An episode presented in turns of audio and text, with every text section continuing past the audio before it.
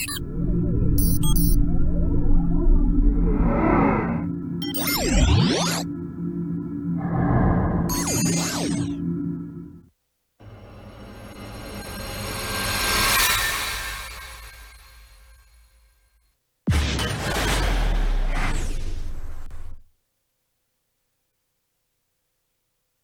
Following content is not intended as a substitute for professional medical advice, diagnosis, or treatment. Always seek the advice of your physician or other qualified health provider with any questions you may have regarding a medical condition.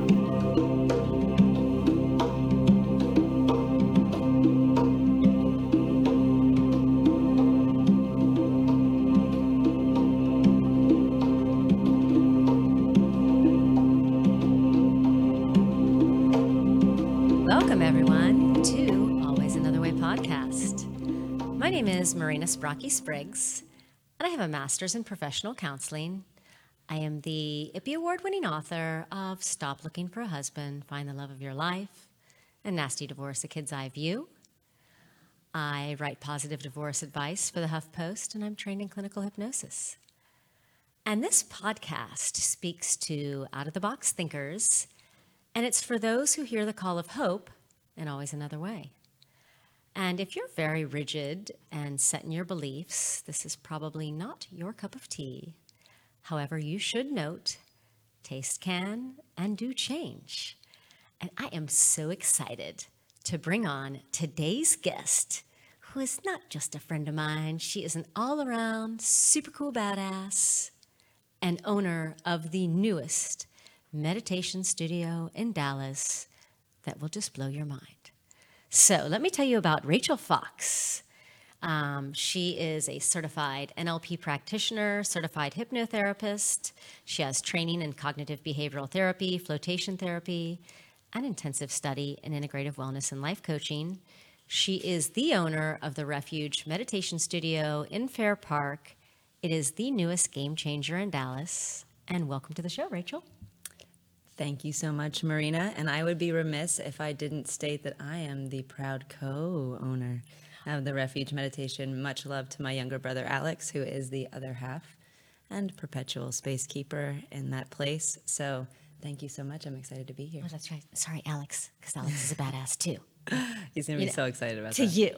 So yeah, let's well let's just start talking about that real quick. Uh, So I've been there, and then but I just want to say first, if you've ever been to a place that is not your home, but when you go into it, you're like, this feels like home. That's the place she's got. So besides home, what can people find at the refuge that you cannot find anywhere else in Dallas? Well, you're actually really introducing it well. I feel like the refuge, and forget the refuge, just bring to your mind, you guys listening, any place that you've walked into and you've just felt you felt something more than nothing at all. And maybe that's a place of worship where you walk in and you're like, wow, I just feel like this this really deep gravity, you know, and meaning.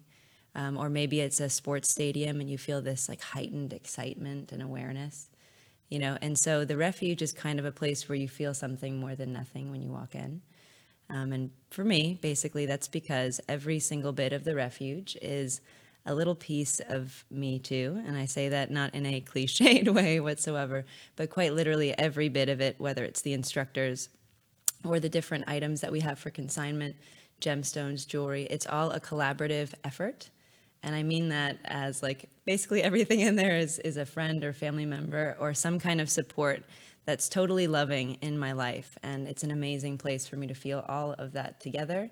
And I think that when people walk in, you know, it's like walking into any pair of siblings' house. You're like, oh, that's cute. that's awesome. So it's a lot of fun to be there day to day, and I really enjoy the way that the space makes me feel, and the way that people make me uh, and themselves feel in the space too. Yeah. Definitely co-created. So like just real quick, what, what kind of classes are there?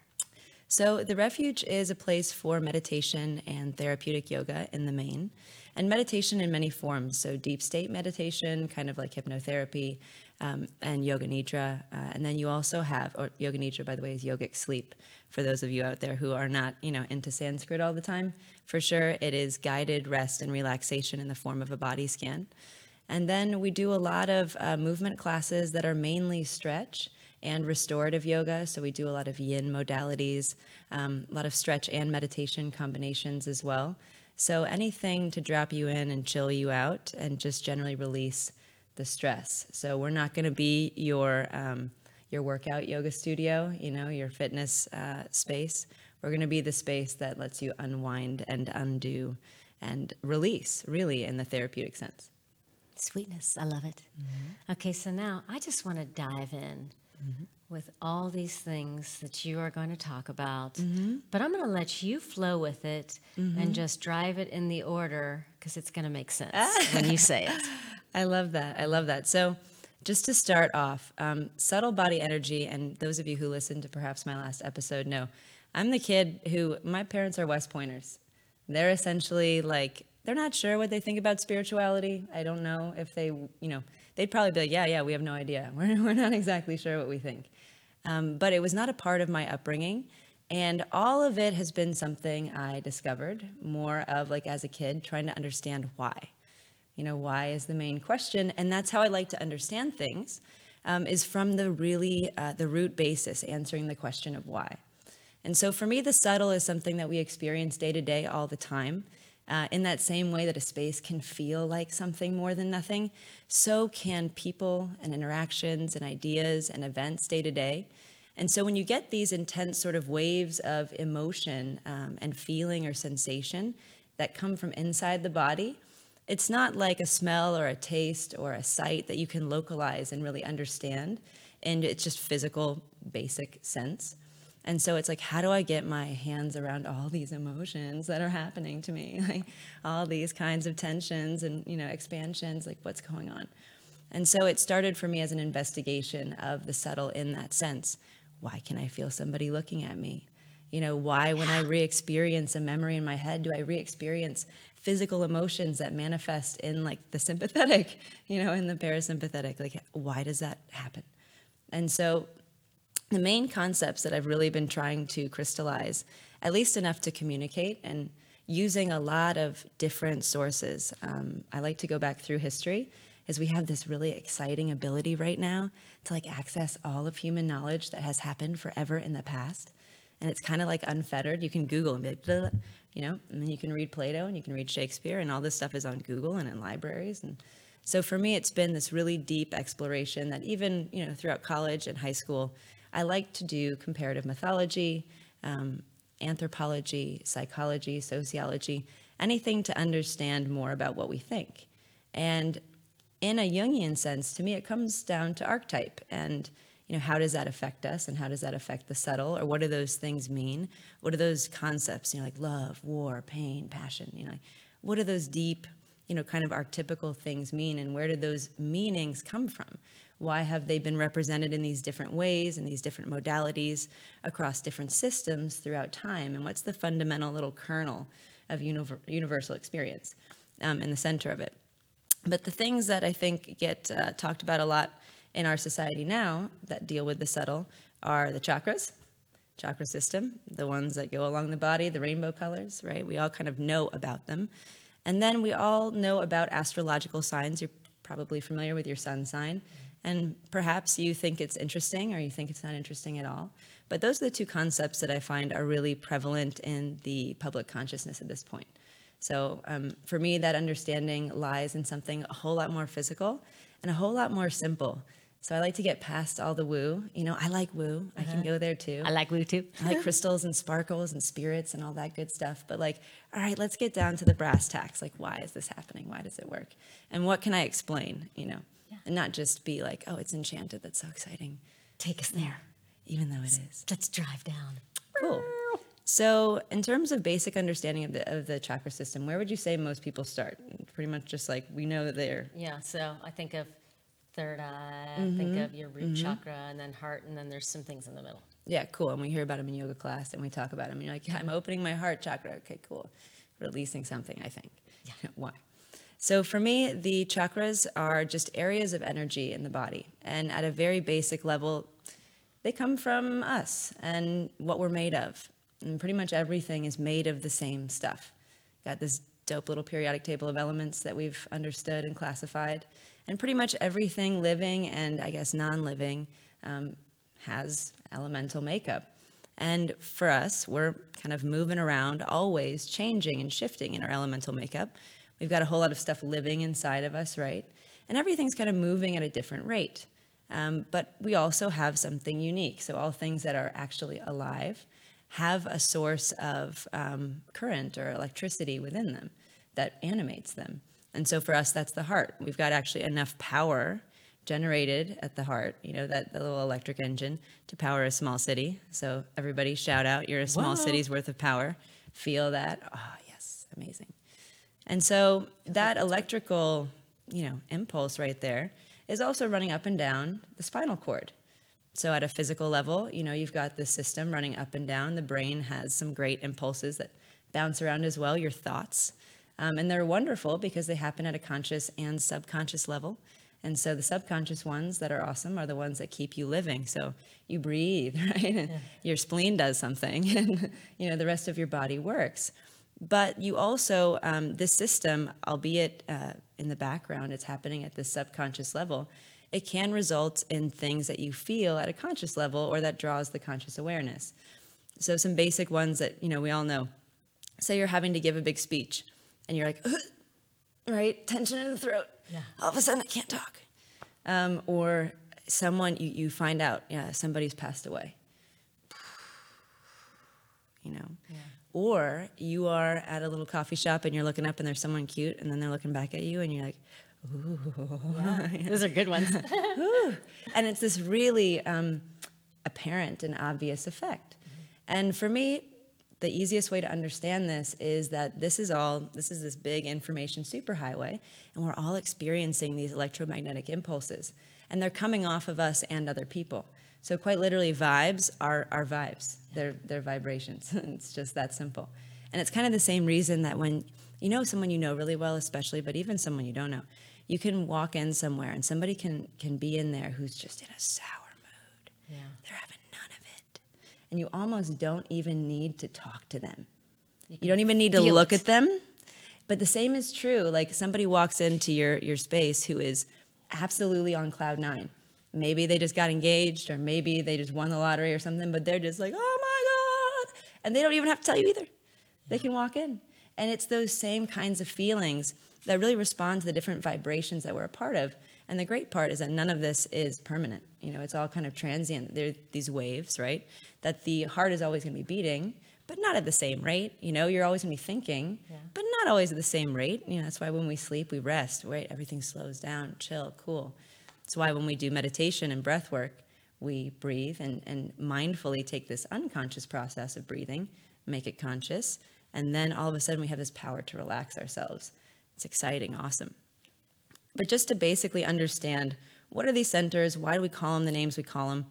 Well, chakra is a, a name given to these spaces within the body by the Kundalini system. And apparently their PR was great because it's stuck. And we, we know it, we, we talk about it. Um, we see references, though, throughout history, and some notable ones being the sacraments in the Bible. They literally correspond with the seven chakras pretty much exactly. And the same is close to true with the Sephiroth on the Tree of Life, um, the Kabbalistic Tree of Life in Judaism.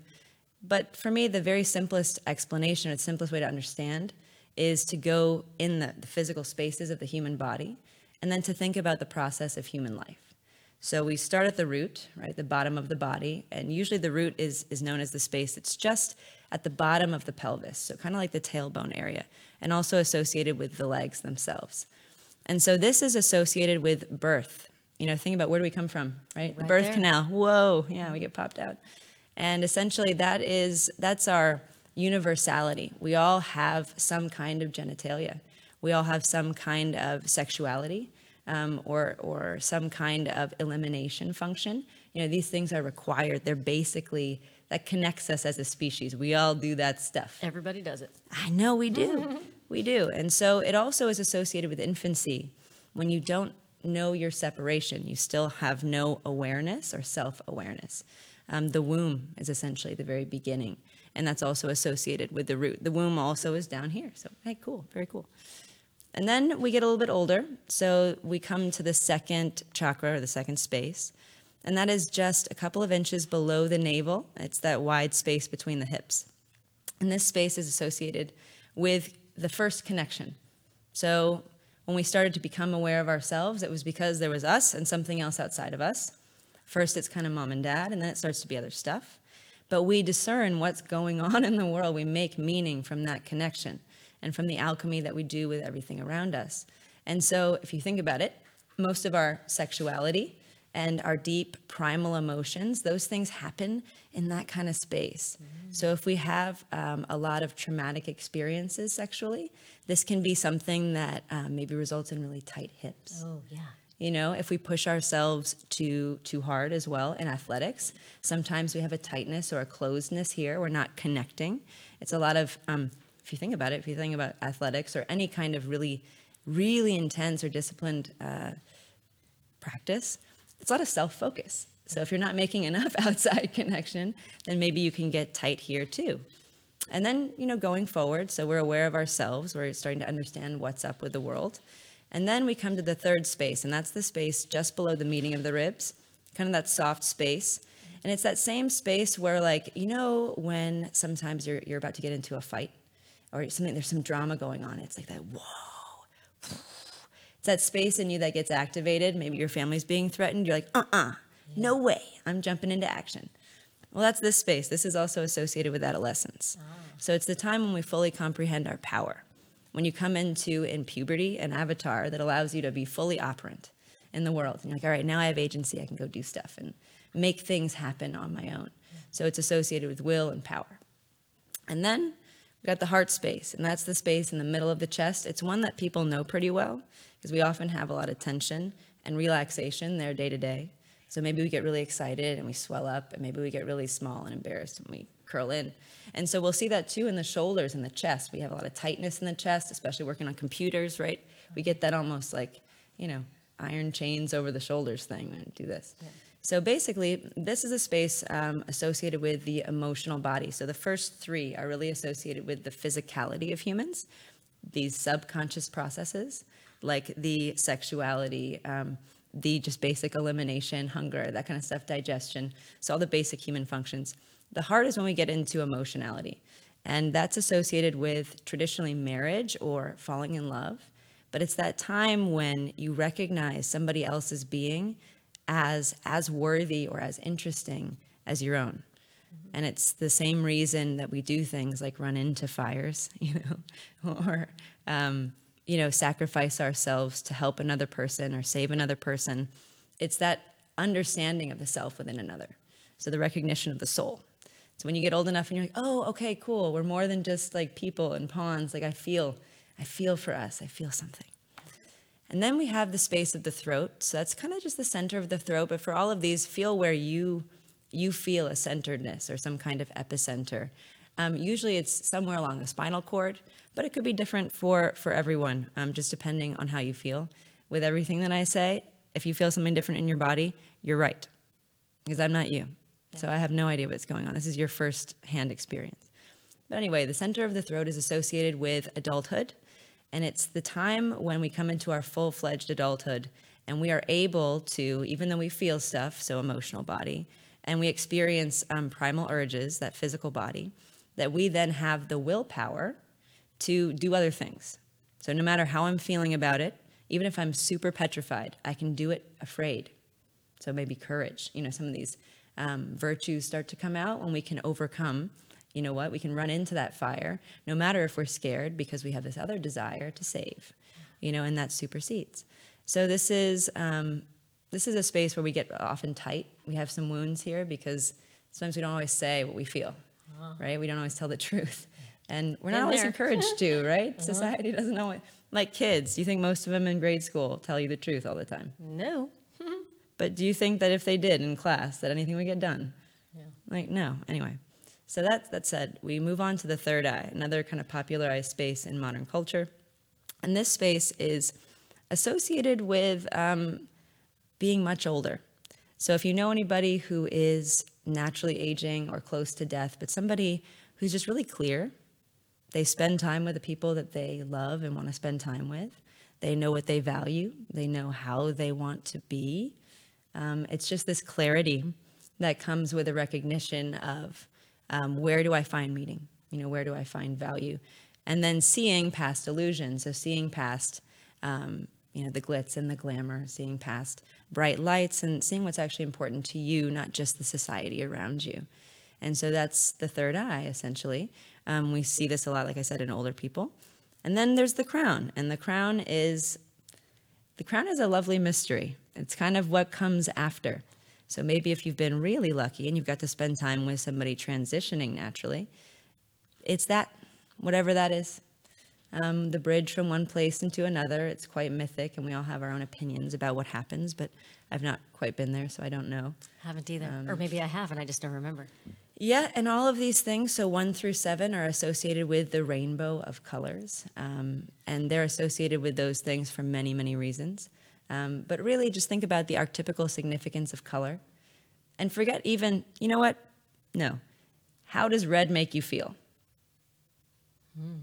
You know, like that, that is really why red is associated with the root. You know, how does purple make you feel differently? You know, that is why it's associated with the crown. How have we used red and purple throughout time? Hmm. You know, and where have we seen those colors? And how do we value them in nature? What is rare and common in nature? You know, I learned actually this past week that blue was the last word to emerge in language, the last color word. Because one, it's it's the rarest true color. Indigo is most often what's found um, in nature, but also because the word for water and sky was usually being used for blue Oh, wow. because it was the only kind of blue thing that was around. But even just things like that, you know, blue being a rare color, totally changes how we experience it, Yeah. you know? And so all these things come back to that rooted place. And for me, the study of them is the most interesting, and the study is only done on you and yourself. So it's best to be able to observe, right? How am I feeling? What am I feeling in this space? Hey, yeah, I'm banging around my legs. Maybe what does that mean? Am I going through something? Am I being uprooted? Maybe am I changing profession? Am I changing, you know, deep foundational relationships? Um, these things, you start to see a correlation.